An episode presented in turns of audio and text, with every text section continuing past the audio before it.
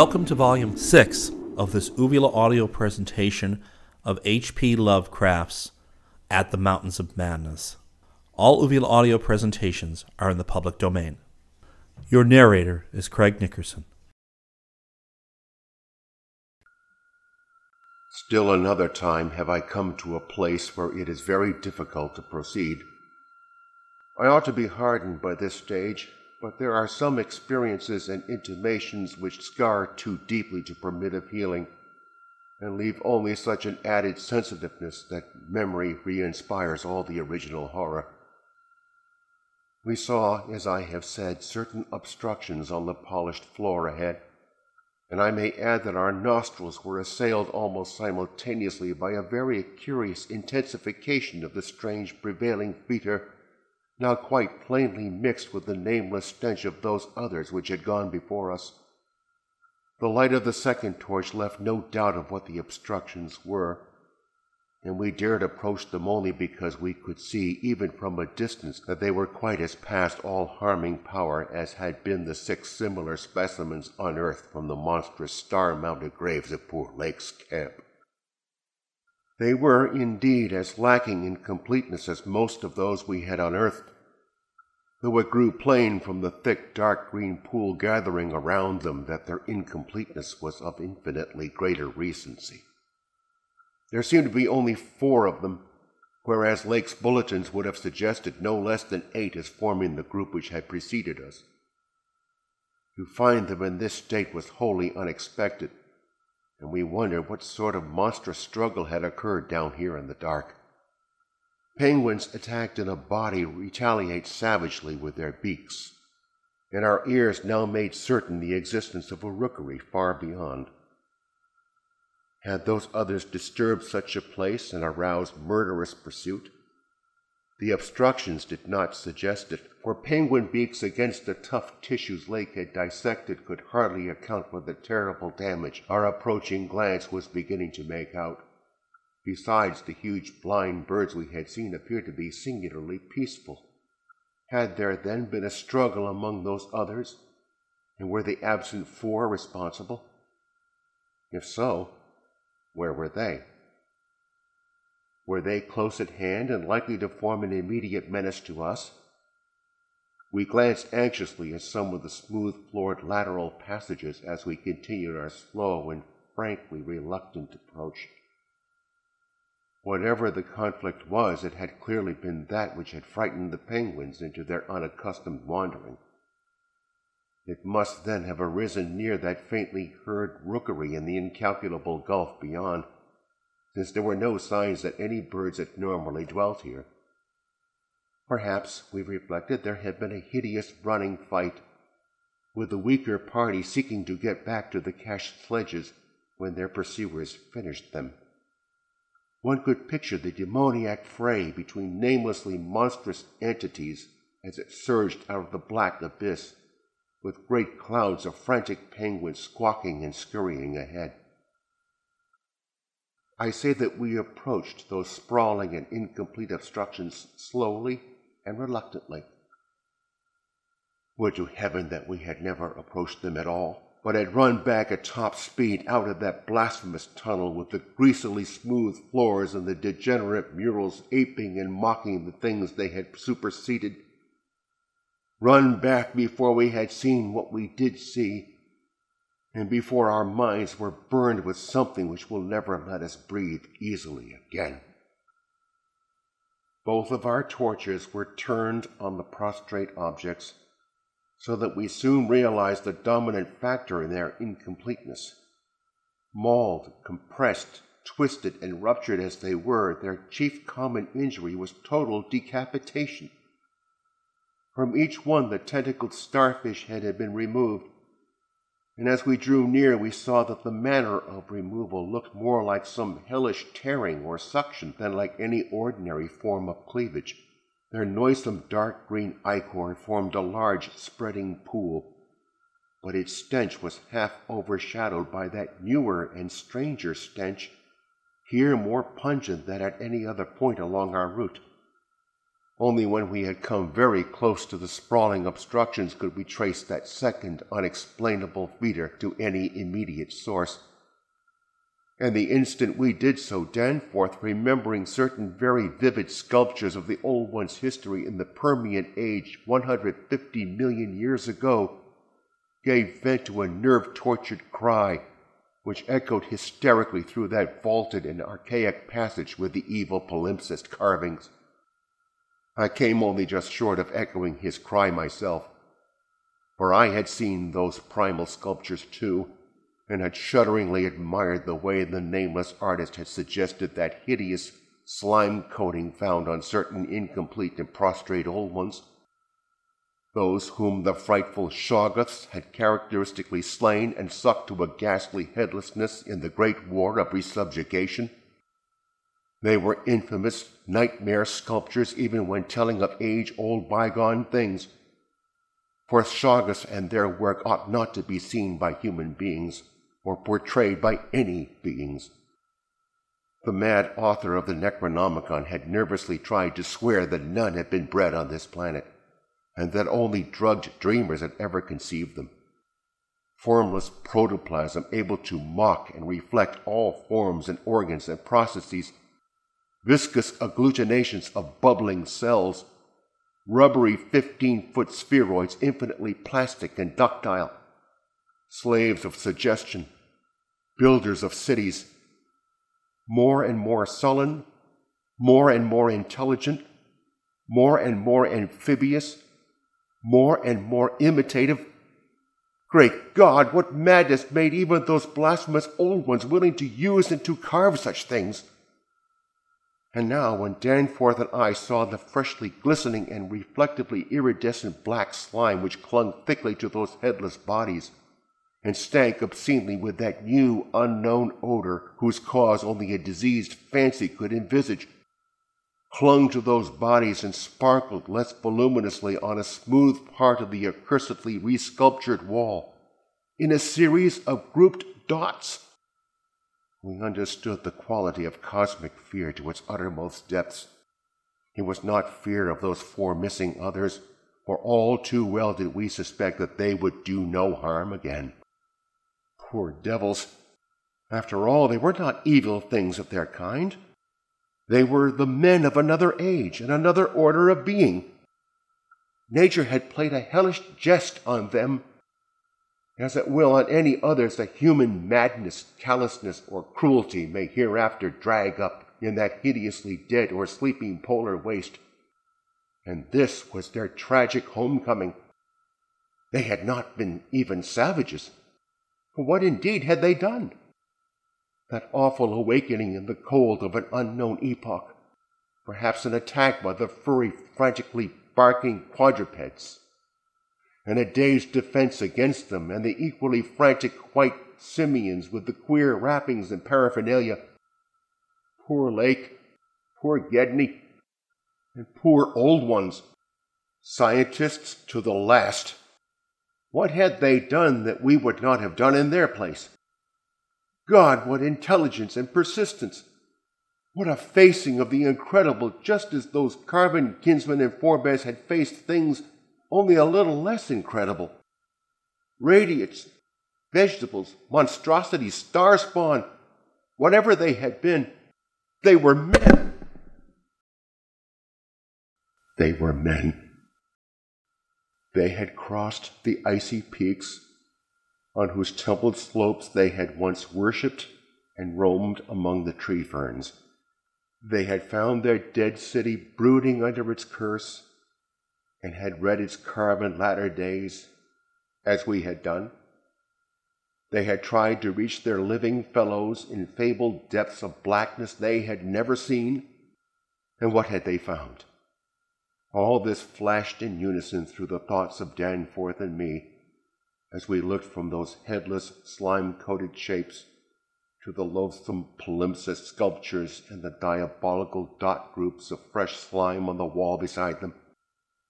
Looked and understood what must have triumphed and survived down there in the cyclopean water city of that nighted penguin fringed abyss, whence even now a sinister curling mist had begun to belch pallidly as if in answer to Danforth's hysterical scream.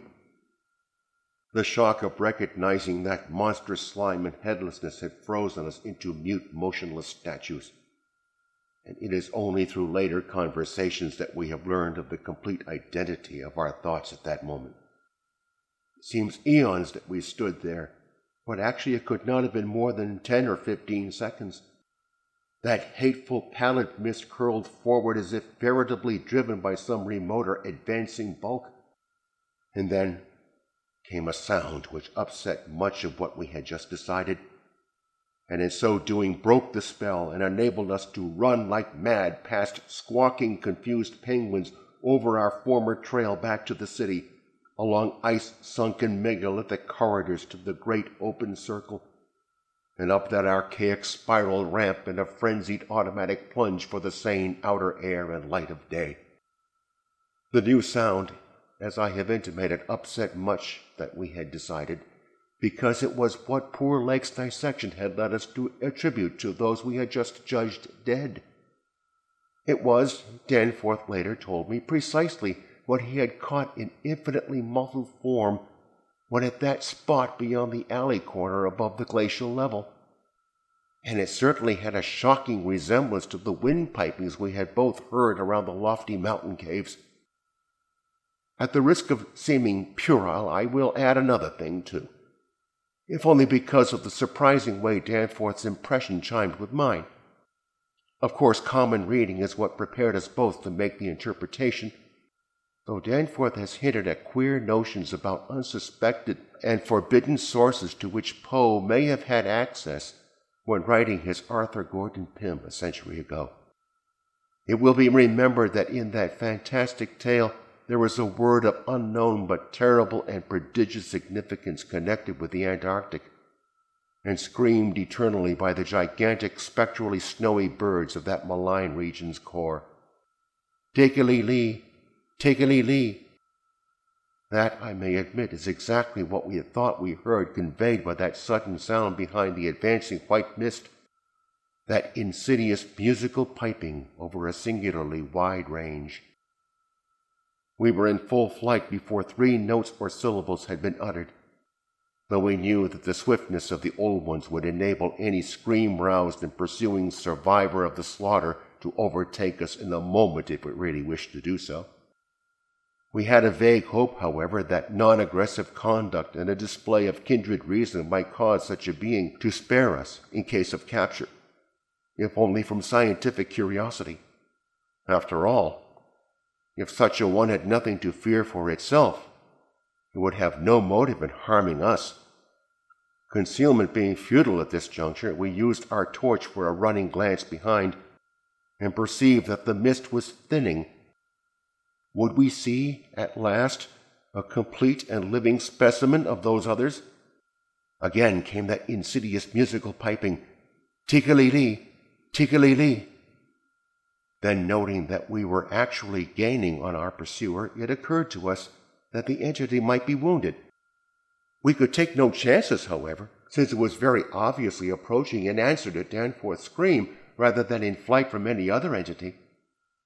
The timing was too close to admit of doubt of the whereabouts of that less conceivable and less mentionable nightmare, that fetid, unglimpsed mountain of slime spewing protoplasm whose race had conquered the abyss and sent land pioneers to recarve and squirm through the burrows of the hills, we could form no guess. And it cost us a genuine pang to leave this probably crippled old one, perhaps a lone survivor, to the peril of recapture and a nameless fate. Thank heaven we did not slacken our run. The curling mist had thickened again and was driving ahead with increased speed, while the straying penguins in our rear were squawking and screaming and displaying signs of a panic really surprising in view of their relatively minor confusion when we had passed them. Once more came that sinister, wide-ranged piping, tickly-lee, tickly-lee, we had been wrong. The thing was not wounded, but had merely paused on encountering the bodies of its fallen kindred and the hellish slime inscription above them. We could never know what that demon message was, but those burials at Lake's camp had shown how much importance the beings attached to their dead. Our recklessly used torch now revealed ahead of us the large open cavern where various ways converged, and we were glad to be leaving those morbid palimpsest sculptures, almost felt even when scarcely seen, behind. Another thought which the advent of the cave inspired was the possibility of losing our pursuer at this bewildering focus of large galleries. There were several of the blind albino penguins in the open space, and it seemed clear that their fear of the oncoming entity was extreme to the point of unaccountability. If at that point we dimmed our torch to the very lowest limit of traveling need, keeping it strictly in front of us, the frightened squawking motions of the huge birds in the mist might muffle our footfalls, screen our true course, and somehow set up a false lead. Amidst the churning, spiraling fog, the littered and unglistening floor of the main tunnel beyond this point as differing from the other morbidly polished burrows, could hardly form a highly distinguishing feature. Even so far as we could conjecture for those indicated special senses which made the old ones partly, though imperfectly, independent of light in emergencies. In fact, we were somewhat apprehensive lest we go astray ourselves in our haste, for we had, of course, decided to keep straight on toward the dead city, since the consequences of loss of those unknown foothill honeycombings would be unthinkable. The fact that we survived and emerged is sufficient proof that the thing did take a wrong gallery, while we providentially hit on the right one. The penguins alone could not have saved us, but in conjunction with the mist they seemed to have done so. Only a benign fate kept the curling vapors thick enough at the right moment, for they were constantly shifting and threatening to vanish Indeed, they did lift for a second just before we emerged from the nauseously resculptured tunnel into the cave, so that we actually caught one first and only half glimpse of the oncoming entity as we cast a final, desperately fearful glance backward before dimming the torch and mixing with the penguins in the hope of dodging pursuit. If the fate which screened us was benign, that which gave us the half glimpse was infinitely the opposite. For to that flash of semi vision can be traced the full half of the horror which has ever since haunted us. Our exact motive in looking back again was perhaps no more than the immemorial instinct of the pursued to gauge the nature and course of its pursuer. Or perhaps it was an automatic attempt to answer a subconscious question raised by one of our senses.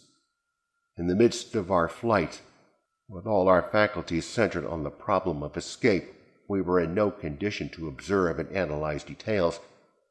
Yet even so, our latent brain cells must have wondered at the message brought them by our nostrils.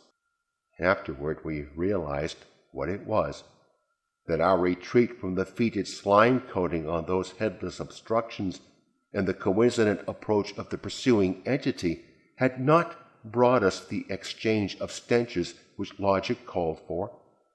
In the neighborhood of the prostrate things, that new and lately unexplainable fetor had been wholly dominant. But by this time it ought to have largely given place to the nameless stench associated with those others. This it had not done, for instead the newer and less bearable smell was now virtually undiluted and growing more and more poisonously insistent each second. So we glanced back. Simultaneously, it would appear, though no doubt the incipient motion of one prompted the imitation of the other. As we did so, we flashed both torches full strength of the momentarily thinned mist, either from sheer primitive anxiety to see all we could, or in a less primitive but equally unconscious effort to dazzle the entity before we dimmed our light and dodged among the penguins of the labyrinth center ahead. Unhappy act!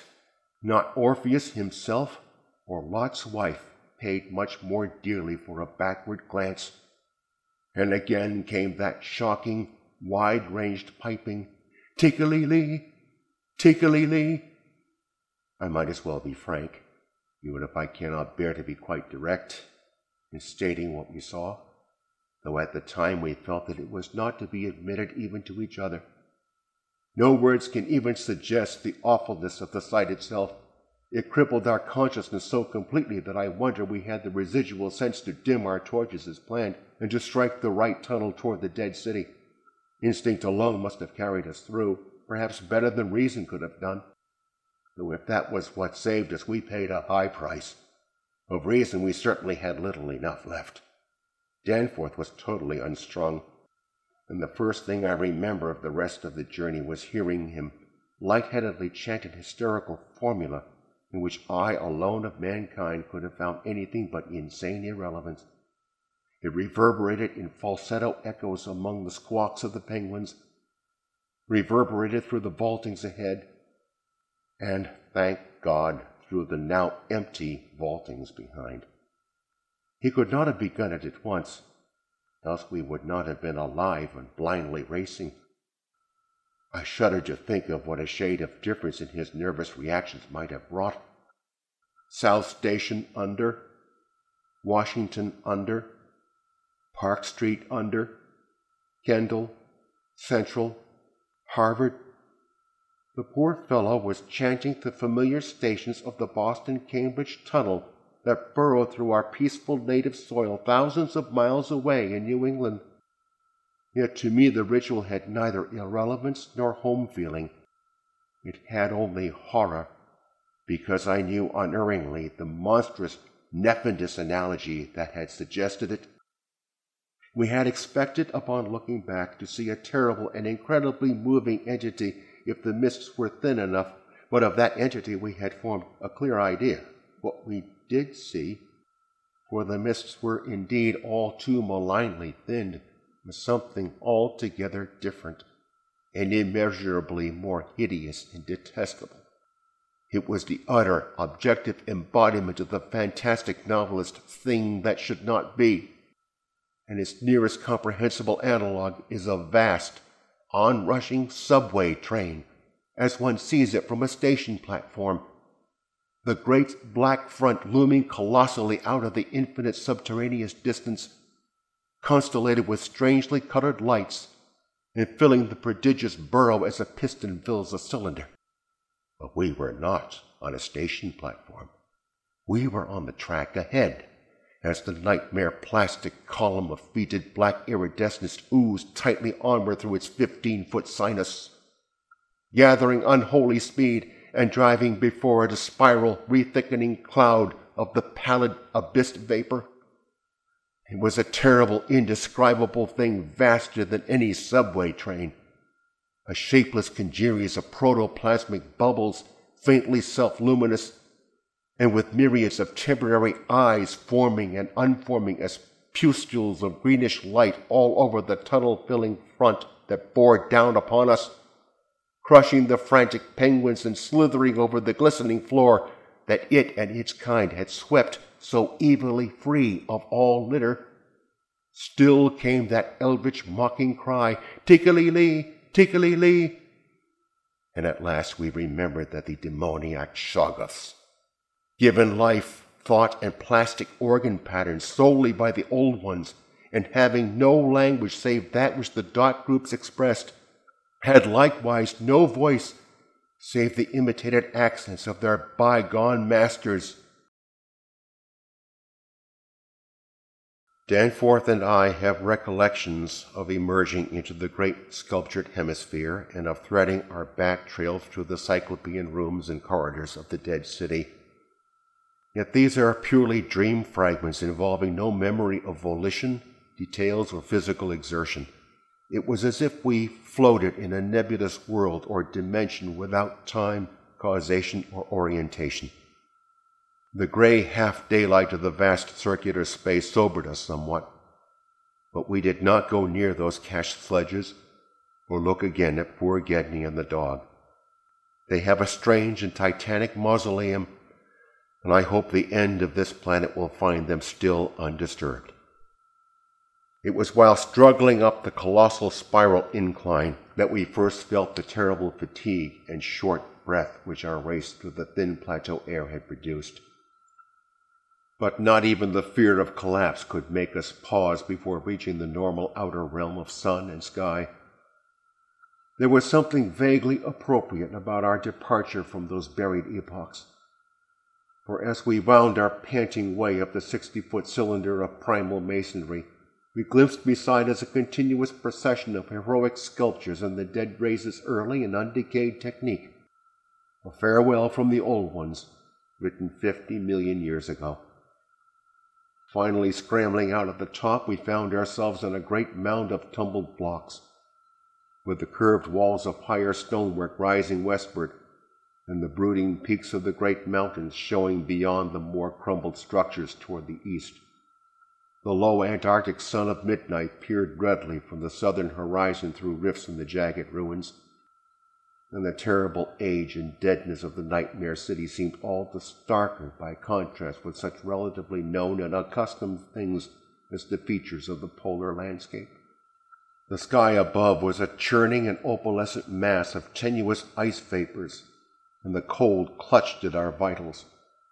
Wearily resting the outfit bags to which we had instinctively clung throughout our desperate flight, we rebuttoned our heavy garments for the stumbling climb down the mound and the walk through the eon old stone maze to the foothills where our aeroplane waited. Of what had set us fleeing from the darkness of Earth's secret and archaic gulfs, we said nothing at all. In less than a quarter of an hour we had found the steep grade to the foothills, the probable ancient terrace by which we had descended, and could see the dark bulk of our great plane amidst the sparse ruins on the rising slope ahead. Halfway uphill toward our goal, we paused for a momentary breathing spell, and turned to look again at the fantastic Paleogean tangle of incredible stone shapes below us, once more outlined mystically against an unknown west. As we did so, we saw that the sky beyond had lost its morning haziness, the restless ice vapors having moved up to the zenith, where their mocking outlines seemed to be on the point of settling into some bizarre pattern which they feared to make quite definite or conclusive. There now lay revealed on the ultimate white horizon behind the grotesque city a dim elfin line of pinnacled violet whose needle pointed heights loomed dreamlike against the beckoning rose color of the western sky. Up toward this shimmering rim sloped the ancient tableland, the depressed course of the bygone river traversing it as an irregular ribbon of shadow.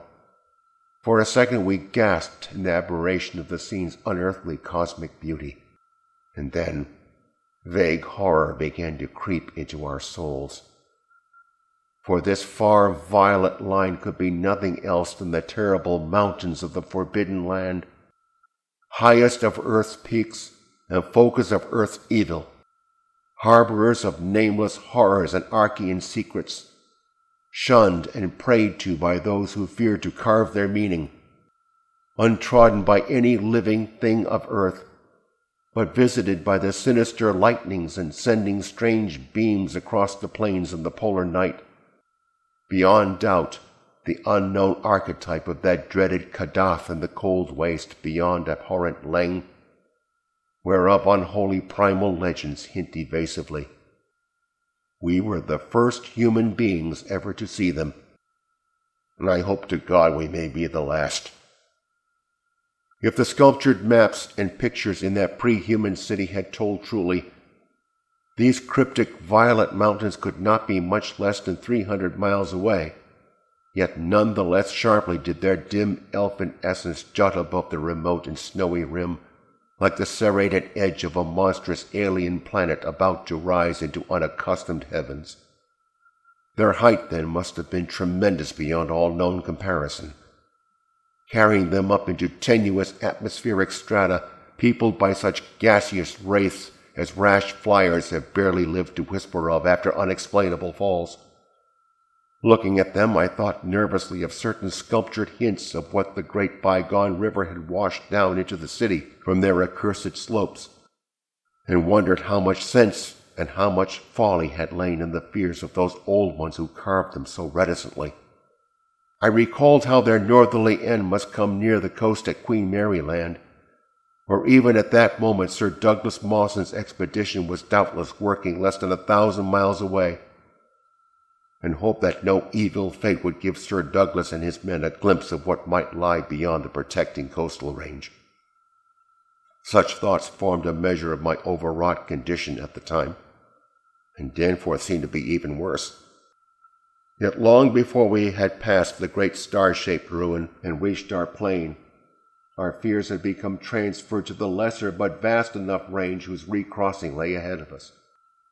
From these foothills the black, ruin-crusted slopes reared up starkly and hideously against the east, again reminding us of those strange Asian paintings of Nicholas Roerich, and when we thought of the damnable honeycombs inside them, and of the frightful amorphous entities that might have pushed their fetidly squirming way even to the topmost hollow pinnacles, we could not face without panic the prospect of again sailing by those suggestive skyward cave mouths where the wind made sounds like an evil musical piping over a wide range.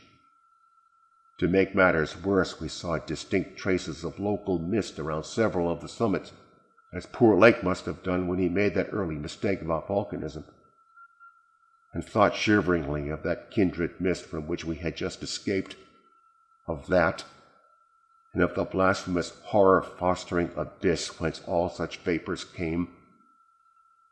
All was well with the plane, and we clumsily hauled on our heavy flying furs.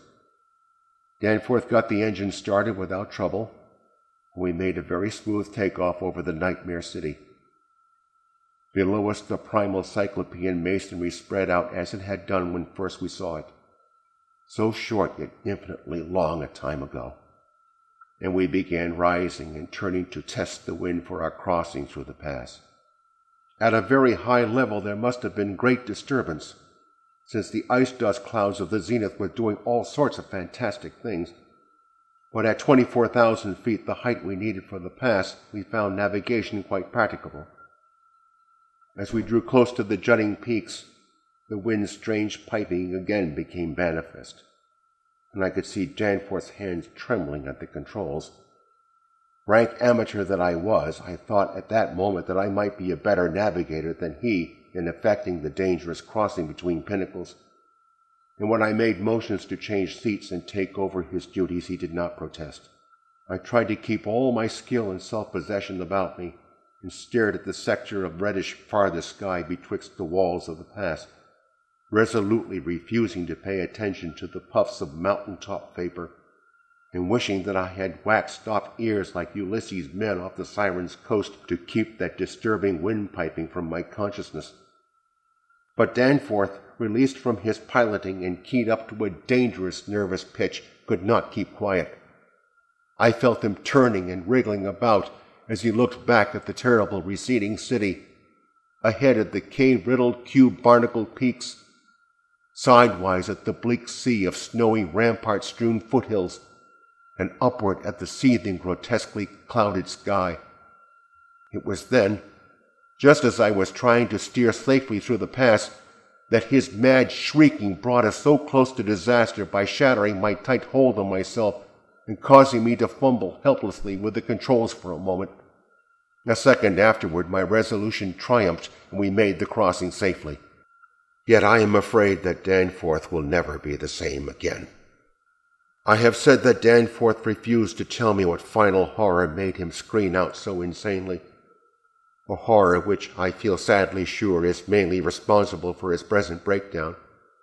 We had snatches of shouted conversation above the wind's piping and the engine's buzzing as we reached the safe side of the range and swooped slowly down toward the camp but that had mostly to do with the pledges of secrecy we had made as we prepared to leave the nightmare city. Certain things we had agreed were not for people to know and discuss lightly, and I would not speak of them now but for the need of heading off that Starkweather Moore expedition and others at any cost. It is absolutely necessary for the peace and safety of mankind that some of earth's dark, dead corners and unplumbed depths be let alone, lest sleeping abnormalities wake to resurgent life, and blasphemously surviving nightmares squirm and splash out of their black lairs to newer and wider conquests. All that Danforth has ever hinted is that the final horror was a mirage. It was not, he declares, anything connected with the cubes and caves of echoing vaporous, wormily honeycombed mountains of madness which we crossed, but a single fantastic demoniac glimpse among the churning zenith clouds of what lay back of those other violet westward mountains which the old ones had shunned and feared. It is very probable that the thing was a sheer delusion born of the previous stresses we had passed through, and of the actual, though unrecognized, mirage of the dead transmontane city experienced near Lake's camp the day before. But it was so real to Danforth that he suffers from it still. He has, on rare occasions, whispered disjointed and irresponsible things about the black pit, the carven rim, the proto-shoggoth, the windowless solids with five dimensions, the nameless cylinder, the elder Pharos, Yog Sothoth, the primal white jelly, the color out of space, the wings, the eyes in darkness, the moon ladder, the original, the eternal, the undying, and other bizarre conceptions. But when he is fully himself, he repudiates all this and attributes it to his curious and macabre reading of earlier years. Danforth, indeed, is known to be among the few who have ever dared go completely through that worm riddled copy of the Necronomicon kept under lock and key in the college library. The higher sky as we crossed the range was surely vaporous and disturbed enough and although I did not see the zenith, I can well imagine that its swirls of ice dust may have taken strange forms. Imagination, knowing how vividly distant scenes can sometimes be reflected, refracted, and magnified by such layers of restless cloud, might easily have supplied the rest. And of course, Danforth did not hint any of those specific horrors till after his memory had had a chance to draw on his bygone reading. He could never have seen so much in one instantaneous glance. At the time, his shrieks were confined to the repetition of a single mad word of all too obvious source. Tekeli-li! Tikali Lee! Here ends my testament.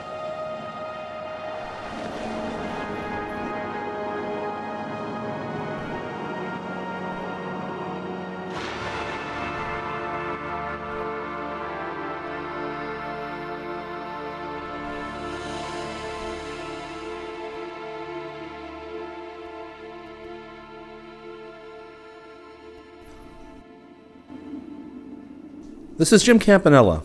Your narrator has been Craig Nickerson. We hope that you've enjoyed this Uvula audio presentation of At the Mountains of Madness by H.P. Lovecraft. Performance copyright 2010 by Uvula Audio. The Chilling at the Mountains of Madness theme was composed by George Fenton and repurposed from an excellent BBC miniseries called Life in the Freezer, about life in Antarctica. And no, they never mentioned the giant albino penguins Please feel free to write us and tell us what you think at uvulaaudio at uvulaaudio.com. And check out our MySpace page, website to contact fellow listeners. You can also become a Facebook fan of Uvula Audio. Just do a search for Uvula Audio on Facebook or do it from the main Uvula Audio webpage. We are listed on Podcast Alley. Feel free to vote for the adult or kids bookcast so that we can get more listeners. As usual, check out our Cafe Press website for t shirts, etc. For other Uvula Audio titles, please go to our website at www.uvulaaudio.com. We are listed on iTunes, and you can subscribe and download our podcasts for free from there. If you like our podcast, please feel free to tip us whatever amount you like using the PayPal link. The link is completely secure. We will return the first week of November with the first pulp juvenile story from the Rick Brant series started in the late 1940s, The Rocket's Shadow. There has been some controversy as to whom the writer John Blaine of the early stories actually was, but if it was Hal Goodwin, Lester Dent, or someone else, they are still ripping good yarns, and you will enjoy this one. For those of you who were kids of the 1960s or 70s, or more recently fans of the Venture Brothers, Jonny Quest was based on the Rick Brant stories. After Rick Brant, we will probably return to a more adult pulp favorite with the second novel in the Richard Henry Benson series of The Avenger, entitled The Yellow Horde. This is a story in which Miss Nellie Gray is introduced. She was Benson's young female assistant who was hell on wheels and an expert in the martial art of Aiki Jiu-Jitsu. The story is less heart-wrenching than Justice Inc. and gets right to the action without all that introductory stuff. From all of us at Uvula Audio, we thank you.